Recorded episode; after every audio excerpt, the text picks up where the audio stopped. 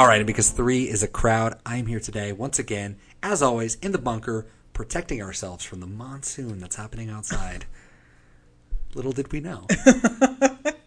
uh, we are here today. Kelly, how, how's it going? My mic stand is wet. How are you? Yeah, your mic stand's wet. The booklet's wet. Everything's wet. Everything's wet. I mean, my pants are completely soaked. What are we doing here? I don't know. I don't really understand. We are here today to talk about Bob Dylan. This is a Bob Dylan podcast. We pick a song every week. We listen to it. We let it sink in. We place it on a table. We look at it. We look at it. We look at it. And then we talk about it. That's what we're doing. Is this like a lazy Susan situation? Is that where we oh, keep Oh, yeah. look at it? Oh, are we not allowed to both look at it at the same time? Ooh. It's sort of just mm. slowly. I've been listening to Bob Dylan for pretty much my entire life. Kelly has heard roughly the same number of songs as the magic constant of a 4x4 normal magic square. And today we are talking What's a magic Sundown square? of 1983's Infidels. Yeah, the magic constant of a 4x4 normal magic square. What's a magic square? How could you even call it a normal magic square? Doesn't it being a magic square automatically disqualify it from being a normal square? I'm very confused. Yeah, it's amazing. I guess there's a standard for magic squares, wherein there's a normal magic square, and this number is somehow. Oh, what's like the super magic square? What, Dude, what do you don't have to do to be uh, abnormal? The abnormal magic square. We're stepping into a world that we're not prepared to deal with.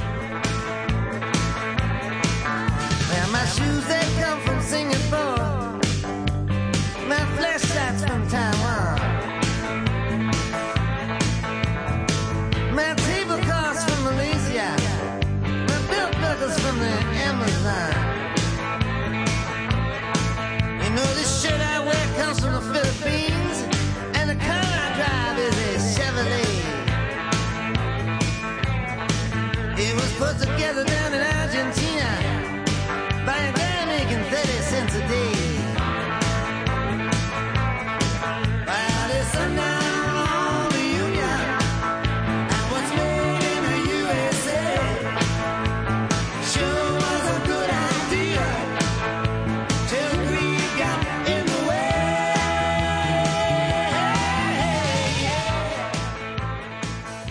All right, Kelly. So we spent the week listening to a song called "Union Sundown" off of 1983's Infidels. Like I said, how how was your week with this song? song's kind of silly. I didn't listen to it very much. I probably listened like three or four times, which is on the lower side because it's long and it's not very good. What he's saying is fine. I agree with what he's saying. It was like it's a it's part of an 80s movie that I've never seen, but I can clearly picture the montage either the opening credits or some point in the movie wherein there's someone getting in a pickup truck and this is playing behind it. For sure. For sure that's happening. Yeah. Oh yeah. Oh yeah. Again, I've never seen this movie, but I know it exists and that song is playing. You know, it's weird. It's I feel the same way. It, I think people are being.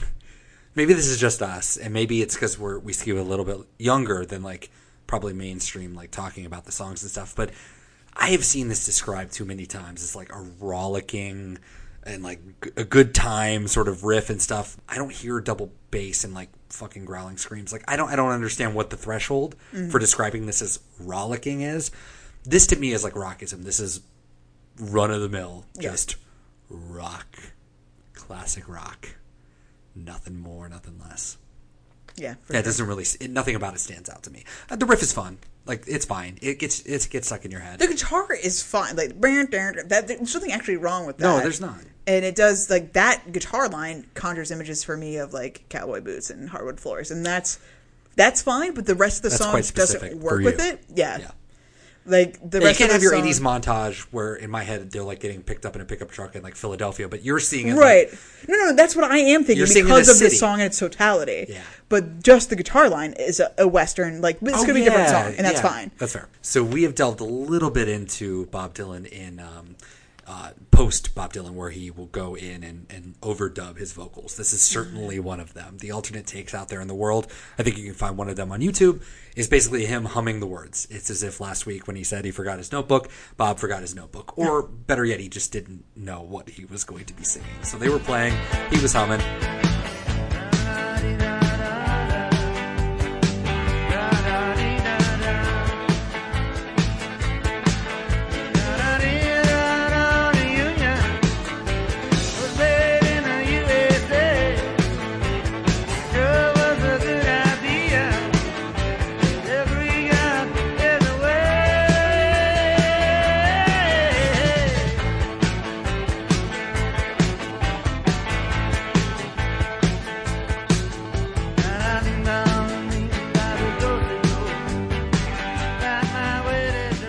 It had a chorus. I mean, Yeah, it did. Jesus Christ. Sure as fuck let's did. let's at least acknowledge it has a chorus. um, but this song, uh, just to give it a little bit of context, um, this is like any song in the 1980s. It's it's maddeningly hard to date. Uh, the demos came from 1983. Uh, from like the early 1983, but we don't quite know where they were recorded. Uh, he recorded it on April 27th um, for the first time. The one that we got to hear was on May 2nd. He recorded this at Power Station Studios in New York City. Uh, guess what song Union Sundown replaced on Infidels? Oh, Blind Willie McTell? No kidding. This song replaced Blind Willie McTell Oh, on the official uh, Infidels, and that's the problem. so you're like, okay, so this Bob Dylan, this guy, Bob Dylan. is really prolific, and he has a, like a propensity to cut a bunch of tracks and then pick and choose which one go on an album. Well, it just seems to be a theme. It is a theme, it, it, but it, it, going in and cutting something, going in and cutting a song and playing it straight through, and then discarding it is one thing. But his problem in the '80s is that he has cut great songs, put them aside for overdubbing all this stuff. He he really believes that technology can bring him out of something, hmm. that he can use this technology to make him a better artist. When really sitting down with his guitar, playing Blind Willie McTell, that is all you ever needed. And he comes around in the 90s and, and then in the 2000s. He's successful now because he records live. That's how his records are made. We know his great records because he sat in a room and played them. You know, so we were always going to be talking about It's kind of one. interesting because he's made he, he makes so many songs So many. and then chooses poorly so often. And this is probably the most classic chosen poorly For an entire album kind of thing, yeah. he'll ever do. Yeah, absolutely. And that's why I think it's like still talked about and still famous. He played the song 30 times from 1986 uh, to 1992. So he has not touched it since then. So before we get into like the lyrics and everything like that, I want to remind everybody out there that it's still Woody Guthrie month. We listened to some Woody songs about unions. I mean, this song is called Union Sundown. I think when I listened to it the first time, I just thought uh, United States, you know, essentially the sundown on our union. Gotcha. And I never really thought about, well, you can take it as like a Labor union, a yeah. labor union. So let's actually talk about globalization a little bit, which the song is obviously talking about. So, what is globalization, right? In in a nutshell, it's just the idea of people throughout the world being able to share things. Um, it started kind of after World War II, when it, the because the cheaper travel gets, the cheaper it is to ship things across the the world.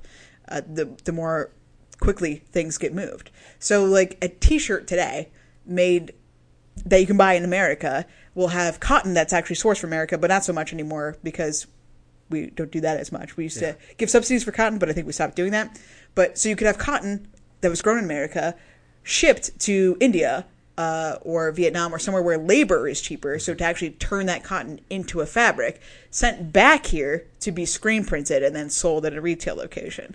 Um, and that's that's a really shorthand example of what globalization is. It's just trying to extract the cheapest way to get every part of an end product into the hands of a consumer who would want it. Right. Um, but even me saying it that way, framing it that way, is, is kind of negative, and there are certainly negative aspects of globalization. But in its in its essence, it's the idea of sharing cultural, social, and, and resources be, between countries, between groups of people, and that's not inherently bad. The, the reason it gets, and uh, Bob Dylan actually puts it really succinctly, and it's great, great out of the way. Yeah. Um, as soon as as soon as we had agriculture, as soon as we had a surplus as human beings, like the species we are, and we had things to give to other people, there, there's been trade, and that's the heart of globalization. Um, the problem lies where people are trying to squeeze every penny out of it. Corporations specifically, where we're taking, it, and it's not even just taking jobs because that is a, is a problem in America. But we don't. We also don't want it. We also don't want factories all over the countryside. Can you imagine if we had that? We already have so much pollution as it is here. So these factory jobs that yeah, it sucks that we don't have those jobs anymore. But we're farming them out to other countries, China specifically, mm-hmm. obviously Malaysia, Vietnam, India, because the labor is cheaper Right. and that creates obvious problems because we're paying them next to nothing. But then the good side of that is that I they're mean, still making constantly- more yeah. than they normally would have. So a global economy isn't necessarily bad. It's like it's it's such a heavy loaded thing. it, there's not an easy answer to it. You know, and this isn't the first time Bob Dylan in particular has talked about this. I mean, there's a song off of uh, his album "Times They Are Changing" called "North Country Blues," um, where he says pretty much all of this. He's talking about. Uh, there's actually a quote. Let me just quote Bob Dylan. So this is Bob Dylan in 1983. He says, "quote There's a big push to make." A big global country, one big country, where you can get all materials from one place and assemble them someplace else and sell them in another place. 90% of the iron for the Second World War came out of those Minnesota mines, up from where I'm from. Yet eventually they said, listen, this is costing too much money to get this out. We must be able to get it from someplace else. Then the shaft was soon shut and my work was cut. And the fire in the air, it felt frozen. Till a man come to speak, and he said in one week that number 11 was closing. we still use coal, we still use iron, we still use all those things, but then we don't want to use them in America. But of course, the co- corporations are still going to use them elsewhere. I think the iPhone is the perfect example. It's- it of really is. the best and the worst of globalization. So, yes, people are in factories where they're making way less money than we do. They're like not able to support their families, and and like it, it's it's a bad situation overall. We have children working on things, right? However, the economist Jeffrey Sachs, Yeah. right. He said that mobile phones are the single most transformative transformative technology in the developing world because people in incredibly rural places throughout the globe can have a cell phone and be automatically connected to the rest of the world and that means a farmer literally in the middle of nowhere Africa can sell goods online. Like they can. And they managed to skip a step. We went to uh, underground and above ground telephone lines uh, and data lines. And that's the, the world we're living right now. They skipped that step. They went straight to mobile phones because it's cheaper and faster to put up a cell tower than it is to run lines all over the place. Right. So like that is the net good and net bad of globalization in kind of a nutshell is that mobile phones are doing great things for people in rural areas that would otherwise not be able to be connected, not be able to sell their goods, not be able to be part of the global economy.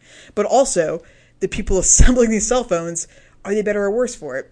The UN in 1990 wa- had set out a goal to get rid of extreme poverty, or the, the goal was to lessen it by 50% at that time, and extreme poverty, by the way, is considered people that are without running water, basic human necessities, shelter, clothing, um, and they consider anyone that lives less, that has less money than a dollar twenty-five a day. That's the extreme poverty line. At that time in 1990, uh, there was almost two billion people living at that line, uh, and then to 2014, I think there was 836 million people fewer. So they didn't quite make the 50% mark, No. but, But- they got pretty close. And so it's like, is globalization. There's also more people though too, even in those 30 years. yeah, that's so. true. So, but it, it's tough. It's tough. So it's like, yes, these people are, are, are being extorted in a way, but they're also like, China's the best example. China has had the, the biggest economic boom in Mm-hmm. the last 20 years than they have in their like Yeah. 400, 500 years. Well, it's it's an unprecedented boom. It's something that could only happen kind of in what you're describing, which is that you kind of skip the steps. So that's the biggest That's net negative. the net negative. of globalization is seven billion people can't live the way Americans do. No. Eh, They cannot because we will. An American shouldn't live as Americans do. That's also We shouldn't. Very important. That's absolutely true. Climate change is a real thing, and we can't all live like this. So that is the negative. Kelly, it's cold outside. it was raining. Yeah. And yesterday was sunny. I mean, I guess that is change. Oh my God, it's real.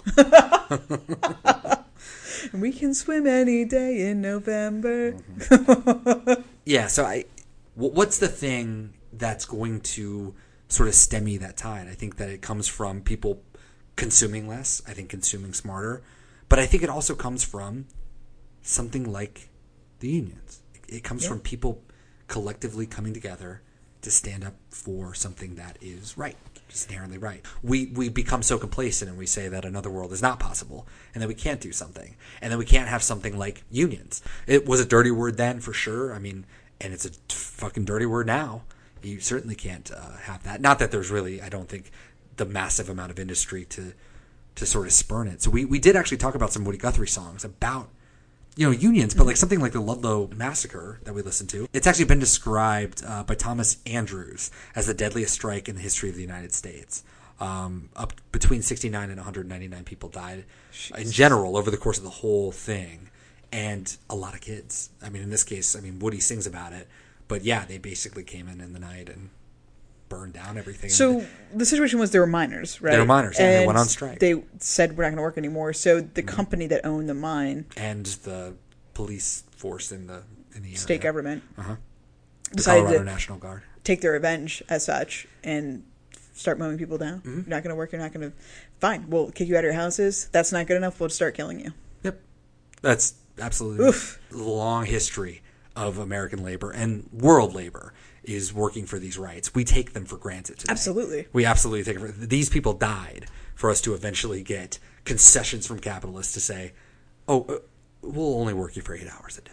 Yeah, these union songs made me so mad. Like there's so much fight Yeah. and we just let it slip away. I mean, Woody Guthrie's talking about the 1930s, and they like, I mean, even before that, right? And they Way had the power to organize seemingly stronger than we do now, and we have anybody in the world we can talk to at our fingertips right now. But I think that's that that though is the diversionary tactic. Because of that, I think it's made something like unionizing a lot harder because you are you have every point of view out there in the entire world. At this point, these companies are so enormous that one one branch going on strike, there's no way for that branch There'll to connect to the other, to else, go to yeah. the next, to go to the next, and to grab scabs. It's like, all right, cool, let's just fire up this plant over here that hasn't been up in a while. We'll just hire these people and let them fucking. We'll fire them, and because it's a right to work state, we'll fire you without cause, and it doesn't matter. Unions, we don't care about unions, and that's that's the that's the American stance. The world stance is roughly the same way. I mean, a lot of countries don't even have uh, a history of they don't have there is no labor unions because there's no labor parties there's no labor movements with nothing those are the countries that are being exploited and then you have something like Europe where the labor tradition existed now we're talking about the end of those movements. The end of those movements really came in the 1980s. It came right when Bob Dylan is singing about it with you know the the Margaret Thatchers and the um, Ronald Reagans of the world. You know, gutting public services while spending out of their minds on defense and raising the the national debt. You know, from what was it, 788 uh, billion dollars coming in, and he left with 2.1 trillion dollars. You know, after being and that that is really the problem with America is this psychosis that we all go through, where we just pretend that things are a different way than they are. That's why I don't understand how did this happen because the people that Woody Guthrie is singing about are the same people that are fucking living in Louisiana right now that are voting against their best interests. And I don't understand what happened. How do we go from there's one more union person in the graveyard, will be a thousand more behind them? Like Mm-hmm. How do we go from that? Those same people are the same people that are fucking voting against their interests, and I don't understand what happened. Yeah. What happened? Because they got it then. They got Wow. it. Oh. You were union for a reason. It's because you wanted a better life.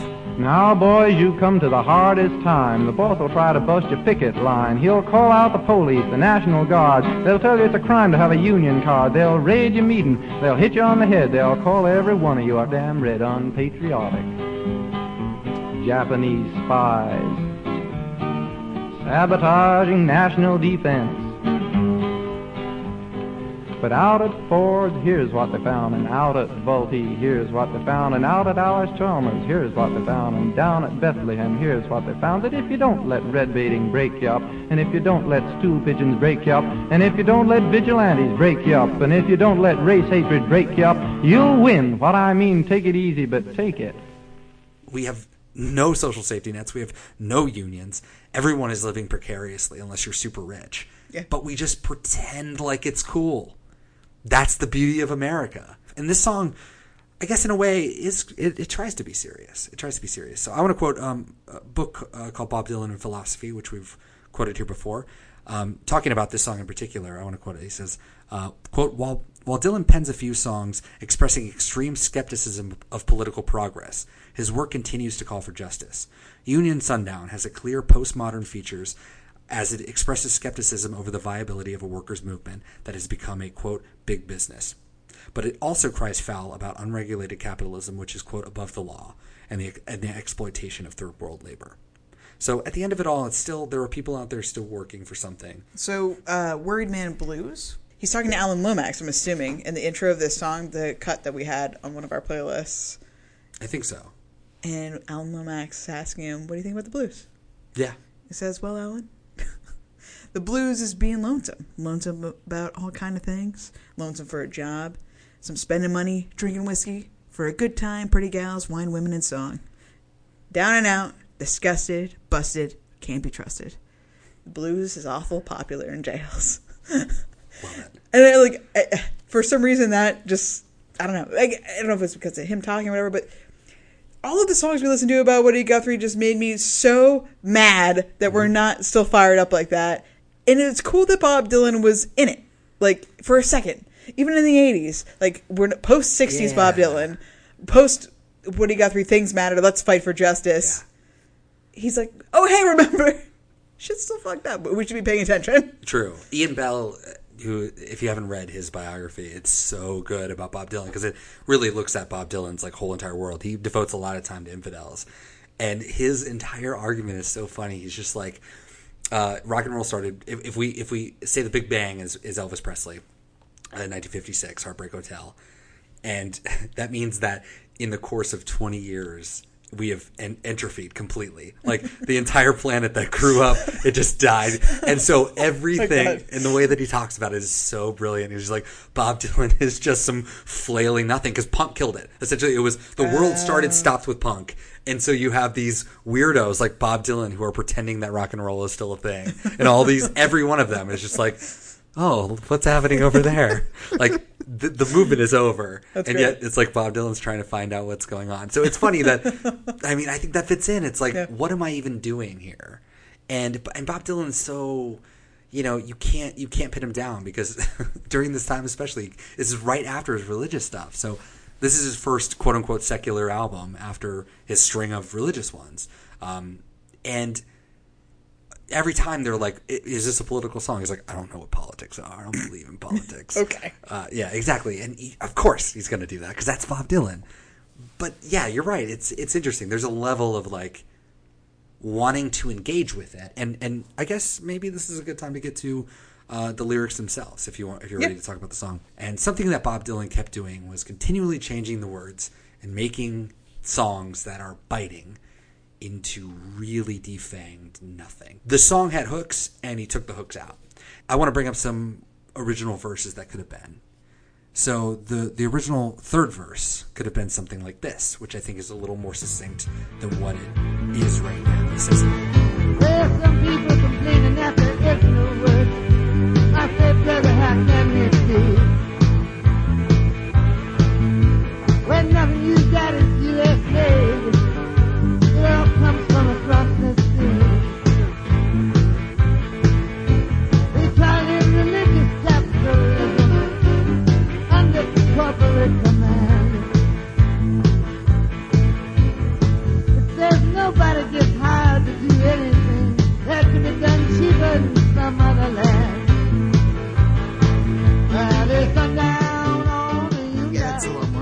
that's a lot. than this. That's a lot more What we toothy get? than uh, what we got. This is um, obviously 1983 is is Ronald Reagan. He doesn't obviously mention him per se. Uh, there's a quote in, in Heylin's book where he says, um, in talking about the presidents, I think he's uh, completely correct. Uh, he says, um, none of those guys who become president are immune to the laws of history. They're going to, they're going to go up or down, and they're going to take their people with them. But this could have been his final verse, which I think is pretty biting as well. See the man in the mask in the White House, who's got no name or important ties. Just as long as he understands the shape of things to come, he can stay there till he dies. Gotta be an invisible man, not the front man for some disease cause. Certainly not a union man, an independent man, not a man tied to social laws. That's a little on the nose for today, Bob. that ties in that unionness that I think it comes down to the same with Woody Guthrie. What are your politics? What are you willing to bring into this song? This song is not very good, so you almost have to look at it on a literary level. The riff is fun, but it's not that good of a song. It's not something that I would really want to go back to. I don't think I'll listen to this song ever again. Yeah, I think that's probably fair. And I'll be honest, when I'm listening to Infidels, it's, you know, skip through this and Clean Cut Kid to get to I and I. Yeah. He's trying his best. Damn it, he's trying his best. It's unfortunately it gets lost, especially coming off of Lost. Oh, nice. Wow, that's. See if I can make. Wow. That's, Sound terrible. maybe. coming off of I Shall Be Free, Yeah. This could be such a different song. Yeah. And the track itself is what fails it. I, there's no world that I could imagine 1980s Bob Dylan being fun and funny. I'm just saying, in a different Yeah. world, In a different world. these lyrics are not bad. They have something to say, especially the live versions that you you know Yeah. told us. Yeah. I consider myself a listener. Yeah. Um, That's that's all I that's all I thought about reading the lyrics and listening to the song was I shall be free. This could be a fun song. Could be fun. And, and I think the only way to listen to this really is to keep your head in 1983 and to look at what was happening in 1983 in America and the UK. Like I, the the main thing that I get out of all of this, and especially listening to Woody Guthrie this month, is how small we are, how small we were then, how small we continue to be. We have our, our visions really don't extend that far. We don't really want anything anymore. We have nothing that ties us together. We don't want to go to space anymore. We don't want to get broadband to everybody. We don't want to do anything. What the fuck are we fighting What for? are we fucking doing? What is the point of life? What's the point of anything? Like, I think all we're ever going to get behind in the future is we're going to say, oh, the environment really was getting fucked up. Weren't we kind of silly? Let's spend all of our money building a flood wall in Florida to save Miami, bankrupts the country, and then we all die. Like, that's just like, that's all I can see happening to America. or nuclear war. And, uh, yeah, sundown on the Union. Wealth disparity is the real killer. This is what you came to this Bob Dylan podcast for. I don't know, man. We try. We try our best. All right, Kelly. So, in lieu of an impending apocalypse, what else were you listening to or doing this week? Ooh, I kind of forgot about that. Speaking of politics, um, Sarah Silverman, who I've had mixed feelings on about like through the past, She's a person. she just came out with a new show on Hulu. The first episode just aired, if you can call it aired, streamed. I don't know what you call it anymore. Yeah, what do you say? Uh, it's it was called I, uploaded in a room somewhere. it's called I Love You America, and it's actually pretty good. Um, W. Kamau Bell does a series. What is it called? Shades of America. United Shades of America. on CNN. Yeah. this is like a goofy version of that. It's a half hour situation, from what I can tell, where she's like hosting it, but then she's doing segments. Like, so there's one episode that's aired so far. She went to um, a small town in Louisiana and she's talking to a conservative family, but she's not making fun of them. So there is a live studio audience, which is kind of weird, and they're apparently watching it in real time while she's. Ho- I don't fucking know what's going on. So there's like she's Right. being there in earnest, and she's like, I want to get to know people. As that- you have to if you want to extract anything Yeah. of note. because she's anybody. she's like I I live in a bubble, and she right, she has a whole musical number at the very beginning that's like really well thought out and like really I don't know. It's Yeah. I'm excited to see what happens. Okay. Uh, I want to rescind my recommendation for American Horror Story Roanoke. It's not good. Turns out. I thought you were going to watch them all. yeah. Well, I might I might still watch some other seasons, at least Asylum, because that one What happened? so the first two episodes were great, and then the third episode took a turn where they did. I- It's kind of hard to explain without explaining the whole show, but like instead of doing flash, like they, they did flashbacks in totality where there was a whole character and cast of flashbacks instead of just talking about. They should have. They're telling a ghost story, and instead of just telling the ghost story, they made a whole cast of characters, and it made it really cheesy. You know when you're watching a true crime thing and they have those reenactments and they get really goofy. It's like this is a kind of interesting story about a real murder that happened. Oh, now we're doing these things with the really bad actors. I don't like it. Yeah. Yeah. So that happened, and then it just continued from there, and uh, Nice. it's a bummer. So don't watch that. I wasn't going to. There's a podcast called Heat Rocks uh, that also just started about two weeks ago. Um, Oliver Wang, who is a DJ and academic about music, he's really into hip hop and soul, and he's just like a generally really smart guy. And I've never, like, as a I don't know celebrity entity. He's not really a celebrity. He's just kind of a guy that does podcasts and does things. Yeah, No who is who Oliver. Wang? uh, but I love his taste in music so much. Like, there's never been a single thing that he's recommended that I'm like, that's garbage. It's all great. So him and uh, Morgan Rhodes, who is another person. I don't really know anything about her because I never heard of her before he started doing this podcast. Um, he rocks. It's about songs that you fucking love. They consult like a musician or somebody who's also an academic in music about their favorite albums uh, and specifically what track and why is it that that track that you love. It's fucking Call great, us. right? Yeah. So Call me, I'll tell um, you. the first two albums. The first Union Sundown was off uh, of Infidels. Best song ever. a soul singer. I can't remember her name. I feel really bad. Um, from the '70s, who was amazing, and they were talking. To, they talked to another soul singer about that album, and then um, the most recent one of the two was about uh, Intro, who was a hip hop band or R and B band in the 1990s, and they consulted a guy that was. Uh, See, but that, that? I like that, even just in theory, because it shows that what you do gets paid forward. The point of making art is not in the moment to become a rich and famous person, but to make a song that's going to hit somebody and Yeah. to have someone talk about it in that way. Yeah, I who mean, that's like Intro? all you would want to have in your life. I mean, Yeah. I feel like my life would be 100% complete if I did something that someone else would talk to someone else about and say, even good or bad, just like have an actual honest like interaction with it. Yeah. That's fascinating. That's really cool. the guy they were talking to, who's a hip hop artist and like producer of his own right. I feel so bad. I can't remember anybody's names, but um, Podcasts coming up. There's so many of them. yeah, and Morgan and- and him were were really bonding over intro, who I never even heard of, were a big thing, and not, I don't know how big they were, but they were a fixture. It, they only had two albums that I could find on Spotify, 1993, 1997. That's and they're talking about. That's yeah. I know, I know, and they, but like they they hit them. They, it was a, such a huge moment in their lives at the same time. It was really cool because they're not like best friends. They just they both had a similar experience with this album, and I think that's so neat. Anyway, Heat Rocks podcast, They and let the rhythm hit them. Let the let the let the rhythm hit him. Let the rhythm hit them. Heat Rocks, and hopefully, I love you, America. So far, first episode good. And Roanoke, we're out. Fuck Roanoke. Fuck Roanoke. I want to recommend a couple albums. This week was so good in music. No shit. Iron Sheik. You did you make it through? Nope. Not your bag. I didn't listen to it at all. Oh, I didn't try. I forgot. You- There's you a lot of stuff going on. Iron Sheik, you can't stay here. Admittedly, it's probably my least favorite of their entire discography. Doesn't mean much because I hold those albums in such high esteem that it just I don't know. At where I'm at in my life, nothing can reach the heights of anything else ever. So it's fantastic. It's so good. There's so many catchy moments. They just really surprise you with the hooks. Uh, I also enjoyed Kurt Vile and Courtney Barnett's joint record called "Lotta Sea Lice."